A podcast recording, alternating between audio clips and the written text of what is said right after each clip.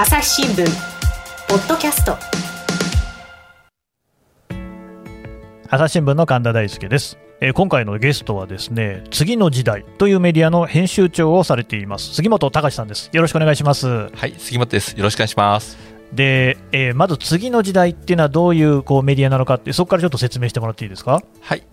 次の時代は中小企業の若い経営者、もしくはこれから後を継ごうと思っている後継者の方々、その方々に役に立つ情報を届けている中小企業向けのメディアです。なるほどね。その中小企業向けのメディア、次の時代っていう名前つけたのは杉本さんですか。実は私10個ぐらい案出したんですけど、全部ボツになりましてそうなんですか。で、営業担当の若手がですね、ふっと思いついたのがこの次の時代っていうところで、後を継ぐというところと、これからの、ネクストジェネレーションという意味をかけて次の時代という名前をつけました。なるほどね。だから次の時代をまさに切り開いていくぞと、そういうことですかね。はい、そんな人たちをたくさん増やしていきたいなと思っております。なるほど。で、ただその中小企業をね、とりわけ選んで紹介しようし続けようというところっていうのは、これどんな理由があるんですかね。そうですね。まず一つ目が私の、話になるんですけども、実は私出身、大阪の東大阪でして、はいはいはい、昔住んでたマンションのすぐ隣は鉄工所みたいなところで、みんなが火花を散らしながら物を作っているいいですね、みたいな街なんですよね。その中でうちの親父も実は工場長やっていまして、で、後を継ぐか継がないかみたいなことをまさになったんですけども、やはり、当時なかなか不況でして、うちの、後を継いでもなかなか続くかどうかわからないというふうに言われたので、分かりましたというところで、今朝日新聞の方に入社しました。じゃあ親父さんがそうやってもういろいろ話をした中で、もうお前は影を継ぐということではなくていいというか。そうですね。そんな話し合いがあったわけですか。そうですね。もうすでにそこでもうドラマがありますよね。ありますねなるほどね。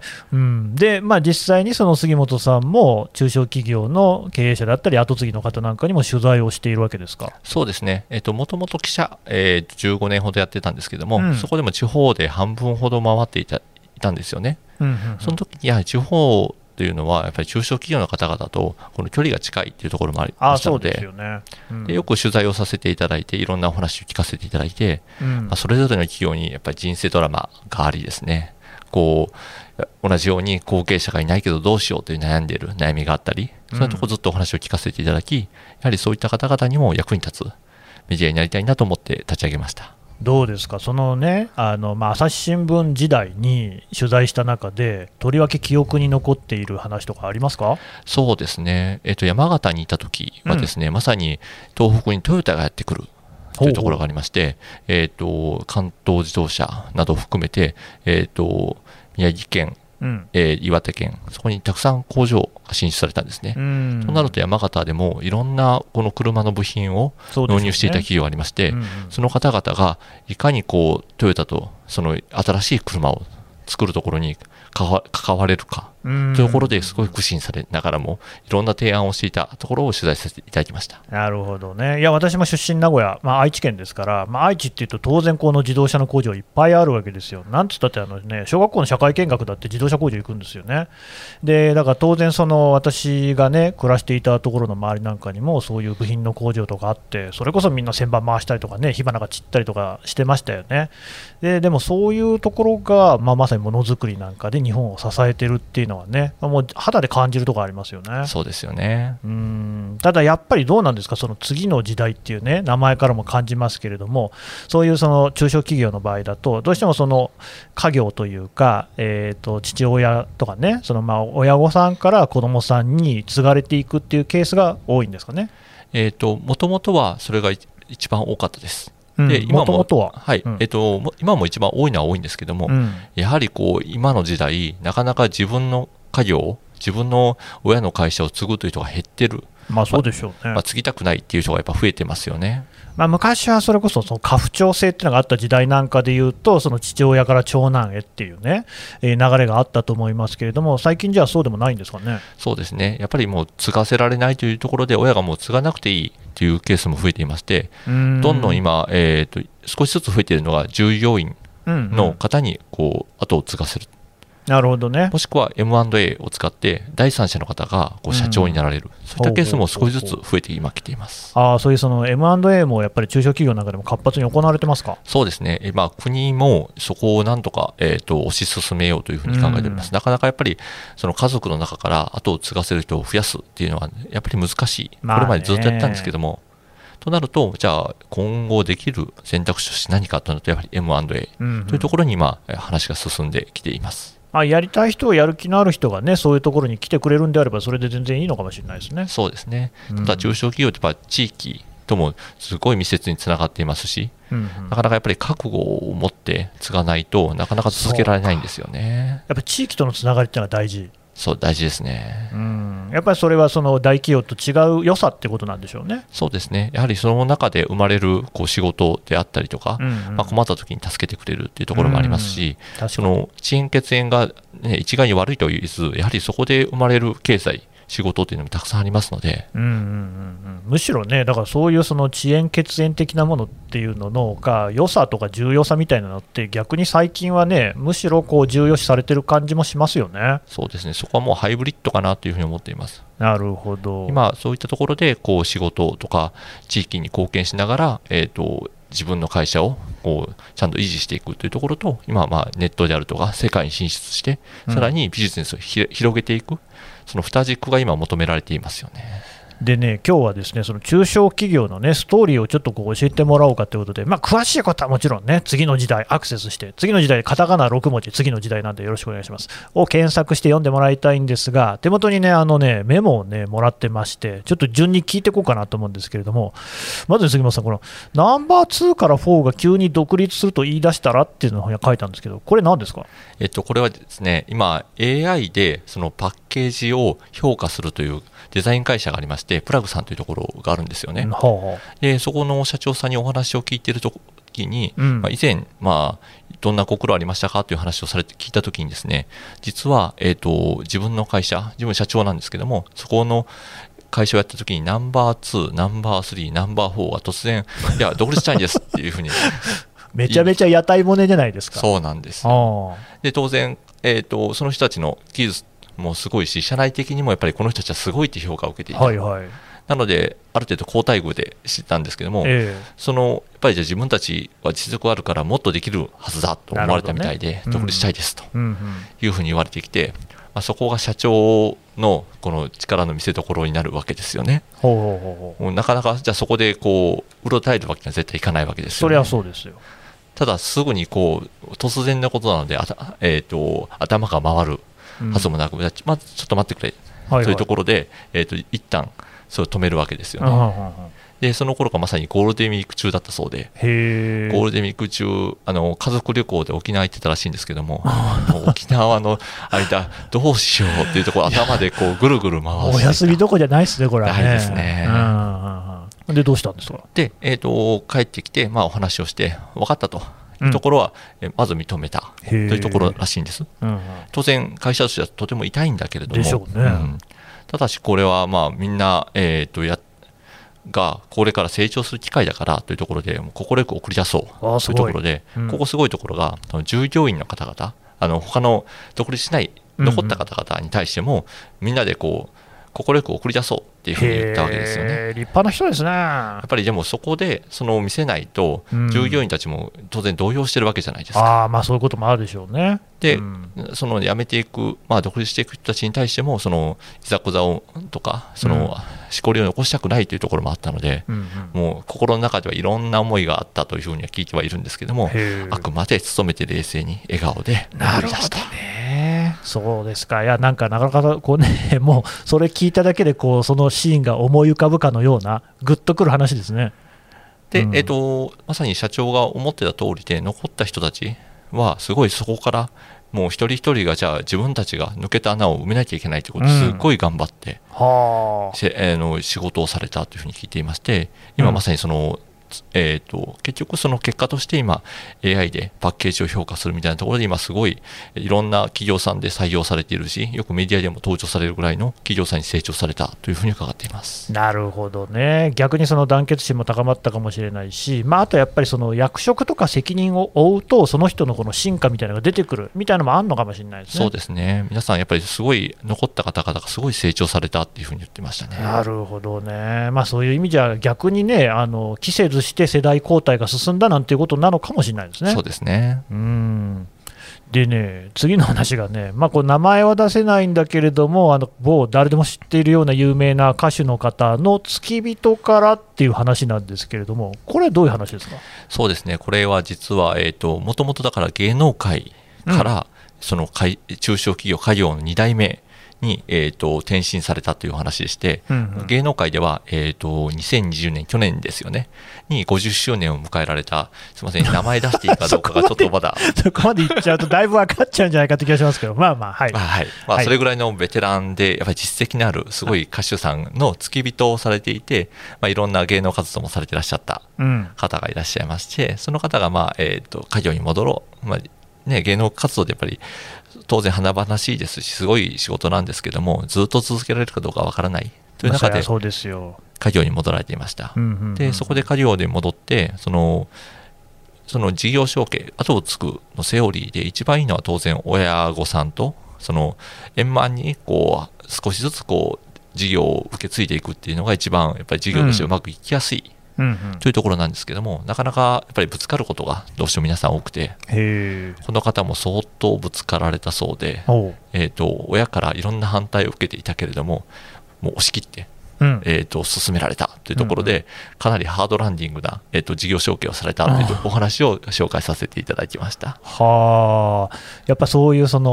そうですよね。まあ、逆に親子ほどね、そういうなんかこう感情のぶつかり合いみたいなことも起きますもんね。そうなんですね。皆さん他の方々もそうなんですけども、職場ではやから上司と、まあ、社長と、部下という立場なんですけども、家帰ってくるとやっぱり父と子、まあ、母親の場合もありますけども、親と子という関係になるので、そこの切り分けがすごい大変。家帰ってもふとこう仕事の話をして揉め始めるっていうのもよくあるあるで、皆さん話してるところですね。まあ、中小ならずともね、大きな企業でもそういうオーナー企業みたいなところだとね、父親と娘の対立みたいなことが、まあ、ちょいちょい聞きますもんね。そうですね。やっぱり大塚家具さんはじめて言っちゃったね。そうです、すいません。いや、いいですよ別に。でもやはりその難しさっていうのはすごいどこでも経験されている。なるほど。お互いどちらかだけが気を使っても難しくて、お互いがお互いをリスペクトしてやらないとなかなかこうスムーズな、後を継ぐ事業承継ってなんか難しいんだなっていうのを、この1年間いろんな経営者さんを取材してて気づいたところでした。でこの方の場合はしかしハードランディングだったってことですけれども、今はうまく継承はされてるんですか？そうですね。まあ、ほぼ、かなり剛腕な形で、経営改革を進められたというところなんですけども、その遮音材を今扱われてるんですけども、そこでやはり相当今シェアを伸ばされて、会社として事業を伸ばされているというふうに聞いております。なるほど。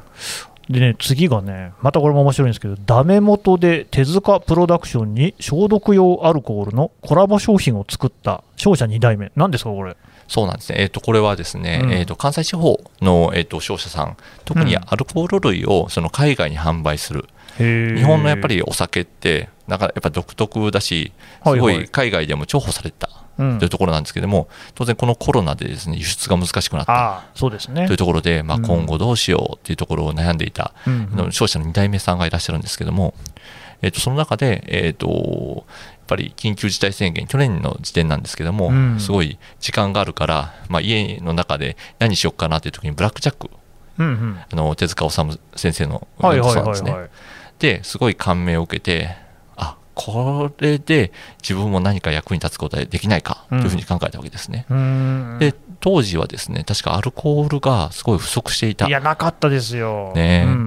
でいろんなお酒の蒸留酒をアルコール代わりに使うってということがあったと思うんですね。はいはいはい、私も買いましたよ。あのね、沖縄の青森をね買いました。それでそのなんか一応お酒なんだけれどもアルコール度数がめちゃくちゃ高いから消毒に使えるってやつね。そうですそうです、うんうん、ありました。で、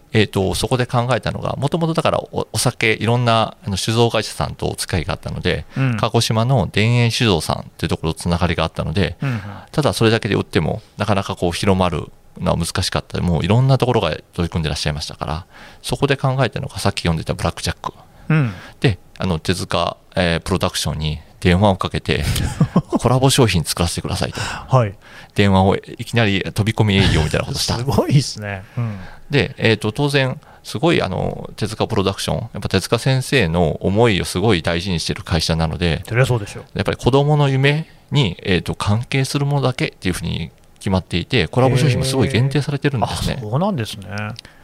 ただもうすごい熱意で押し切ったみたいなところで、会ったこともない、うん、本当は、必ず会うのが原則、それはそうでしょうね、なんですけども、もう電話でもうずっと説得して、これはもう医療者のためにもなるし、まあ、いろんな人を元気づける、うん、というところで、まあ、ブラックジャックの趣旨に合うんだということを説得に説得を重ねて、なるほど、田園酒造さんの、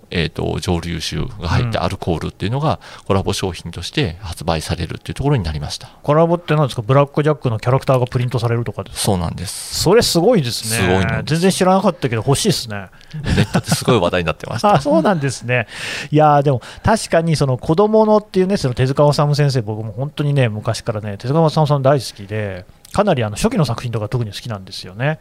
知ってます？3部作、ロストワールドとかね、メトロポリス、来たるべき世界とか、ね、いやだからねブラックジャックもすごいいい話。ただ確かに子供っていう文脈で言うとアルコールですからね全然ちょっと違うんだけれども、まあ、コロナ禍でこれは役に立つっていうところでよっぽど熱弁振るったんでしょうね。そうですね。あともう一つ決め手になったのが、やはりその売り上げの一部をその今もすごい大変な苦労されている医療関係者の皆さんに寄付をしますっていうところもやっぱり響いたそうですね。えらい。いやだからやっぱそういう志っていうところでね、打たれるっていうことがやっぱビジネスの上でも一番大事なのってあるでしょうね。そうですね。なるほどね。朝日新聞ポッドキャスト、質問ドラえもん。我が家の朝は質問から始まる。古代メキシコでのカカオ豆の使い道はなんだろう。身の回りのことや広い世界のことまで、いろんな質問が毎朝君のもとへ。ママ、お金だって。毎朝のワクワクが未来を開く。朝日新聞でね、次に書いてあるのが、またなんか変なこと書いてある。金ない人ない中で新規事業を立ち上げているのが中小企業。これどういうことですか？あ、これはまさに今の話もそうなんですけれども、うん、このコロナ禍で皆さん当然既存の事業で今まではその事業を伸ばしてこられた方ですけども、うんうん、ここに来てやっぱりそこがなかなか難しくなってきた、うんうん、取り先からの受注がなくなってしまったというところですごい皆さん苦しんでいました、うんうん、ただしその中でも結構みんないろんな工夫をされて新しい事業をチャレンジしているところが今すごい増えているなと思いまして、うんうん、九州福岡柳川の、水門メーカーの方々会社があるんですけれども、水門メーカー、はい、水門のメンテナンスとかをするところでも、水門ってやっぱりなんだろう、自治体からの発注なのですごい季節性があるんですよね。はいはいはいはい。でその一番繁忙期に合わせてその職人さんを確保しとかなきゃいけないんですけども、うん、それだけだとじゃあ閑散期はみんな手持ち無沙汰になっちゃう、そうですね、という課題があって、コロナ禍でじゃあ何をしようというときに、コロナ禍すごいみんなキャンプ流行ったじゃないですか。流行った流行った、はい、でそのキャンプ用品を作る、もともとだから金属加工にとってもプロ集団、なるほどね、うんうんうんうん、そんなところで、キャンプ用品を出したというところで今全国でその取り扱いするお店さんが増えている。はあ。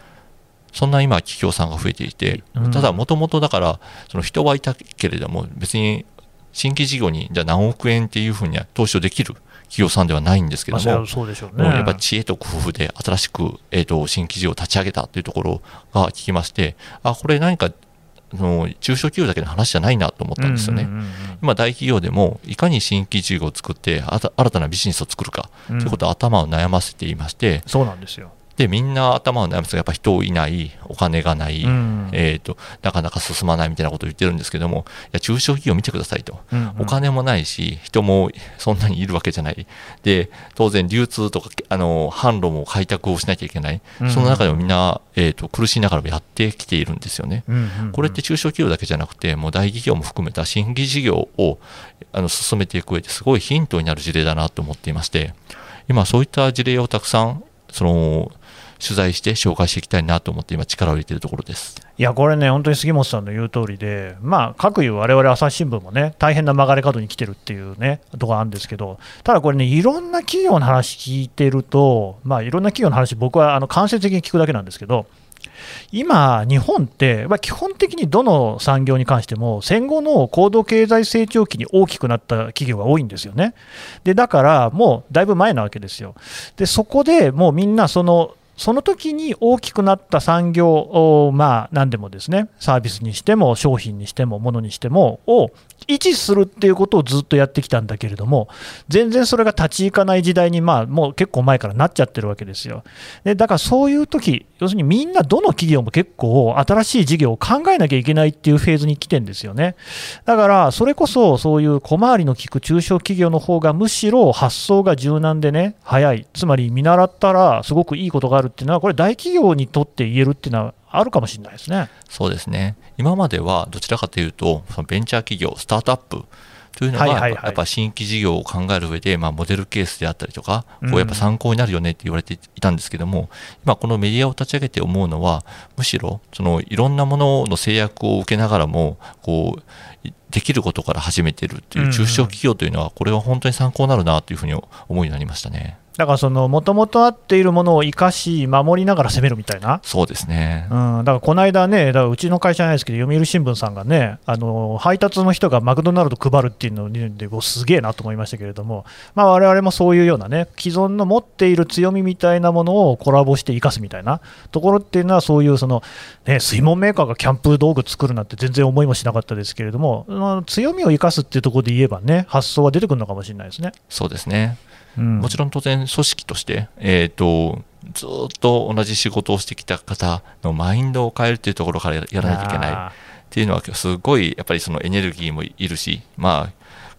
期だけじゃなくて時間もかかると思うんですけども、そこでも少しずつできることからやって、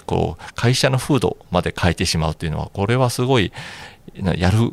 価値がある、やる意義がある、社会的にもすごいことだなというふうに思って、今いろんな方々を見ています。確かにね、これ日本社会ってのは結構ずっと閉塞感漂ってるんだけれども、そういうところから変わっていくのかもしれないですもんね。そうですね。なので、今までよく東京からいろんな制度が変わって、それが地方に波及してということがよく言われてきていたとは思うんですけれども、今よくよくいろんなところに見ていくと、地方からいろんな目が少しずつ伸びてきているみたいなところが今見えてきているかなと思っています。なるほど。でね、あとね、ちょっとメモに書いてあることなんで本当にご容赦いただきたいんですけど、2代目3代目はアホボンって誰が言ったのってこれごめんなさいね、杉本さんはもう2代目っていう立場なんで、自分のことをねちょっと言いながらのっていう、ちょっと自虐的なところも含めながらのっていうふうに解釈してほしいんですけど、アホボンって言うんですか大阪で。いや、アホボンってよく言いますよね。ボンボンっていうのはみんな聞いたことあると思うんですけど、アホボンやって言うんですか。アホボンやとこのなんでだろうな、2代目3代目とかやっぱ後継ぎの方々に対する今まで社会の目って結構厳しかったと思うんですよね。あいつ何も努力もせずに社長になりやがってみたいなことはよく言われてたんですけども、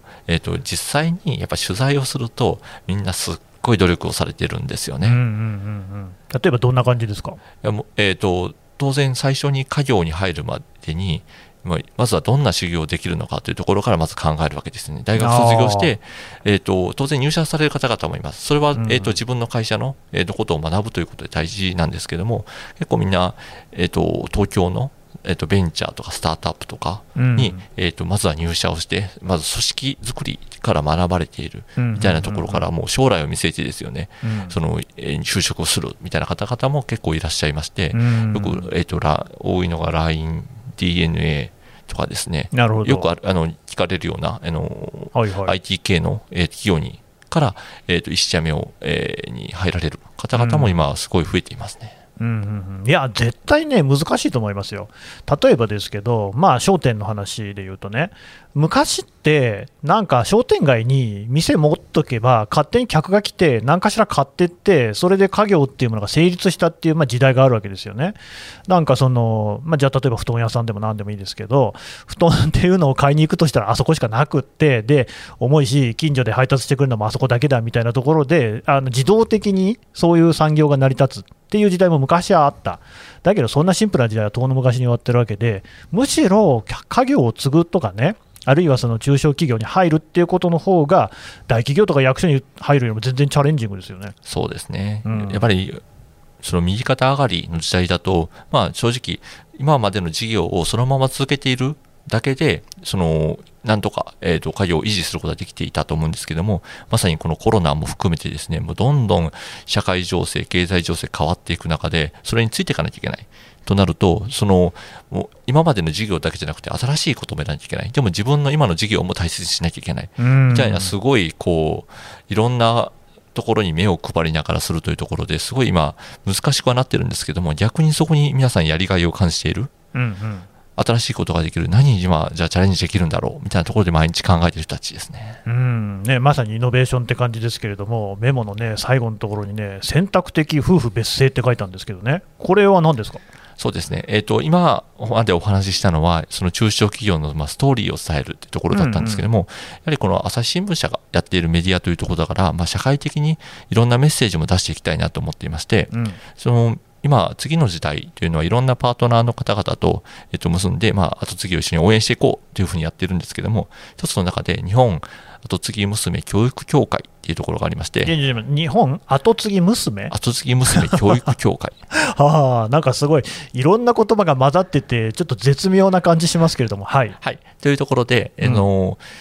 なんとなく皆さんのイメージとしてその後を継ぐ経営者の方々男性が多いなと思うんですけど、と思います。ただし女性の経営者、女性が後を継ぐというケースも実は結構 10% ぐらいまだなんですけどもありまして、まあ、そういった人たちをどんどん応援していこう、増やしていこうというようなことを活動されてるんですね。いいですね。でそういったところ方々が今じゃあ話題となっている選択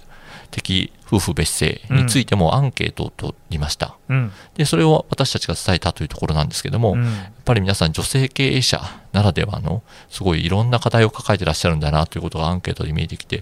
確かにこれは経営上もすごい厳しいんだなということが見えてきたのが、で今 SNS でも結構いろんな方にシェアしていただいたので少しずつ広まっているという状況なんです。例えばどういうことがあるんですか？例えばですね、その女性ごめんなさい、経営者となると、まあ、特許の登録であるとか、いろんな、資格であるとか許認可とかの代表者になるんですけども、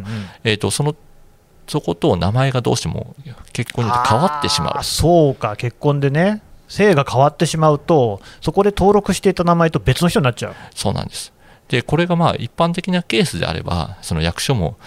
慣れているのですぐ対応できると思うんですけども、まだケースとしてどうしても少ないので、役所の方でも結構戸惑ってそこに時間がかかってしまうというところがありまして、そこでなかなかいろんな手続きが進まないというところもありますし、当然他の女性の方結婚されてお仕事されていらっしゃる方も一緒だと思うんですけども、もう結婚されて性が変わったとなるともうひたすらいろんなところに手続きをしなきゃいけないじゃないですか。そういったところの負担もありながら、例えばですね、あとは、例えばいろんな社長さんだといろんなところが招待状パーティーであるとか、いろんなところが招待状届くと思うんですけども、あるところはその、旧姓で届き、あるところは新しい結婚した名前で届きというところでいまして、結局それを受け付けるその社員の人たちも結構混乱しがちになっちゃったりとか、これ誰だったっけみたいなところもあったりとかですね、いろんな仕事の中でもその時間的なコストがかかってしまう。そうですよね、やんなくてもいいことですもんね本来ね。そうなんです。あとはなかなかやっぱり取引先、まあ、地方であればあるほどなんですけども、金融機関の方々当然全部じゃないんですけども、一部の方々からするとやっぱり女性に対して目が厳しかったり、その家業ってやっぱり自分会社の中に自分の姓、山田さんだったら山田商店とかですね、かなり姓が入ってるじゃないですか。そこってもうブランディングになってるんですよね。それが姓が変わることでその自分のブランディングじゃないからあんた誰みたいなことを結構その取引先で冷たく言われちゃったりとか、そんな悩みを出されているというところがあって、これが皆さんその女性経営者がその結婚する上で結構ハードルになってるんだなというところがありまして、そこを伝えさせていただきました。いや、そうなんですよね。だからまあもちろんその選択的夫婦別姓、夫婦、とりわけ女性の方がですね姓を変えなければいけないっていう状況がそのまずすごく煩雑なこう、ね、コストを生んでいるっていうのがまず大前提としてあって、それ直せって話なんですけれども、ただ別に夫婦別姓にすりゃいいってそういう話じゃなくて、今求められてるのって要はそういうような意識っていうかね、その日本の社会の制度設計みたいなものがいろいろこうね不合理不都合を起こしてるよと、それ全部変えていかなきゃいけないよっていうのの、まあ、一つの代表例みたいなのがその別姓の問題になっていうことですよね。そうですね。でましてその中小企業の経営者となればね、その企業を代表する人っていうことですから、そこで姓が変わるっていうことはそれは当然不都合がある。なんかそういうところなんていうのはね、例えば自民党とかも一番目つけても良さそうな感じしますけどね。そうですね、前に、開催されたオンラインイベントでも自民党の方々も参加されたというふうに聞いていまして、自民党の方の中でもやっぱり、耳を傾けてそうなんですよ、いただける人が増えているというふうに聞いていますので、これはまあ一つの契機となっていろんな人にこの課題感というのは伝わっていくことになるのかなというふうに今思っています。なんかどうも一部にその極端な考えの人がねどうしてもいるみたいなんですけれどもね、ただなんかそういうことを解決していくことによってやっぱ社会っていうものの風通しを良くしていかないことにはもう日本なんてあっという間にね傾いてしまってか、もうすでに傾いてるんだからっていうところをこう直視しなきゃいけないなっていう感じはしますね。そうですね。特に今中小企業に関してはもういかに生産性を上げるかということはもう国としてもこれ生産性を上げようっていうふうに言っているにもかかわらず、そうじゃないなんか制度のところで足を引っ張られてたらみんなそれはどっちどうすればいいのっていう戸惑いを感じてしまうと思うんです。ここはやっぱりこう一貫してこの生産性を上げるために国も支援しますよというふうな形を作らないといけないなというふうに思っています。なるほどね、よくわかりました。杉本さんどうもありがとうございました。ありがとうございました。朝日新聞ポッドキャスト。はい、杉本隆さんのお話を聞いてきました、ね、どうですか、なかなか面白かったんじゃないですか今の話ね。あれ杉本さん、こういう話がいろいろ読めるこんな記事がたくさん載っているサイト、名前なんて言うんでしたっけ。はい、カタカナで次の時代というふうに言います、ね。次の時代だから、そういうこう中小企業に自分がね関係ないよっていうふうに思ってる人でも実はそういうところにヒントがあるっていうことですよね。そうですね。もうまさに経営ビジネスに関わる方っていうのはもっと広くいらっしゃると思うんです、そういった人にもその自分の立場に置き換えて見ていただけるとすごいいろんな発見があると思います。そして当然ながら自分が中小企業に勤めているよ、あるいは自分が経営者だよっていう人にはめちゃめちゃ役立つ。はい、いろんな共感を今言っていただいてその SNS でも皆さんシェアしていただいているので大変ありがたい限りです。いやでもなんかいい時代ですね。結局、朝日新聞みたいなでかい看板だとどうしても大企業の動向であるとかが中心にはなるじゃないですか。それはもちろん中小企業の記事も載せてるんですけれども、比率としてはね大企業で働いている人、あるいは社会への影響、経済への影響大きいっていうことにはなるけど、いろんなメディアがこうやってね、作られるっていう中で中小企業に焦点が当たる、当てて当然という話ですもんね。そうなんですよね。もうだって日本の企業の今90何%もうほぼ大半ですね、これ中小企業なんですよね、ここに焦点を当てずにじゃあどこに当てるのっていうふうに私個人としては思っています、でもう最後の話もあったけれども、結局それがやっぱりこの社会を変える、良くしていくっていうところにつながっていくんでしょうからね。はい、まず一つ一つの企業は変わりながら、全体として、ムーブメントを一緒に作っていこうというところで、今中小企業に一番刺さっている編集長として今いろんな人たちと新しくできることを考えております。わかりましたね。杉本さんぜひ今後も頑張ってください。はい、ありがとうございます。はい、ありがとうございました。朝日新聞ポッドキャスト、朝日新聞の神田大輔がお送りしました。それではまたお会いしましょう。この番組へのご意見ご感想をメールで募集しています。ポッドキャスト@asahi.com podcast@asahi.com までメールでお寄せください。ツイッターでも番組情報を随時紹介しています。@asahi podcast、朝日新聞ポッドキャストで検索してみてください。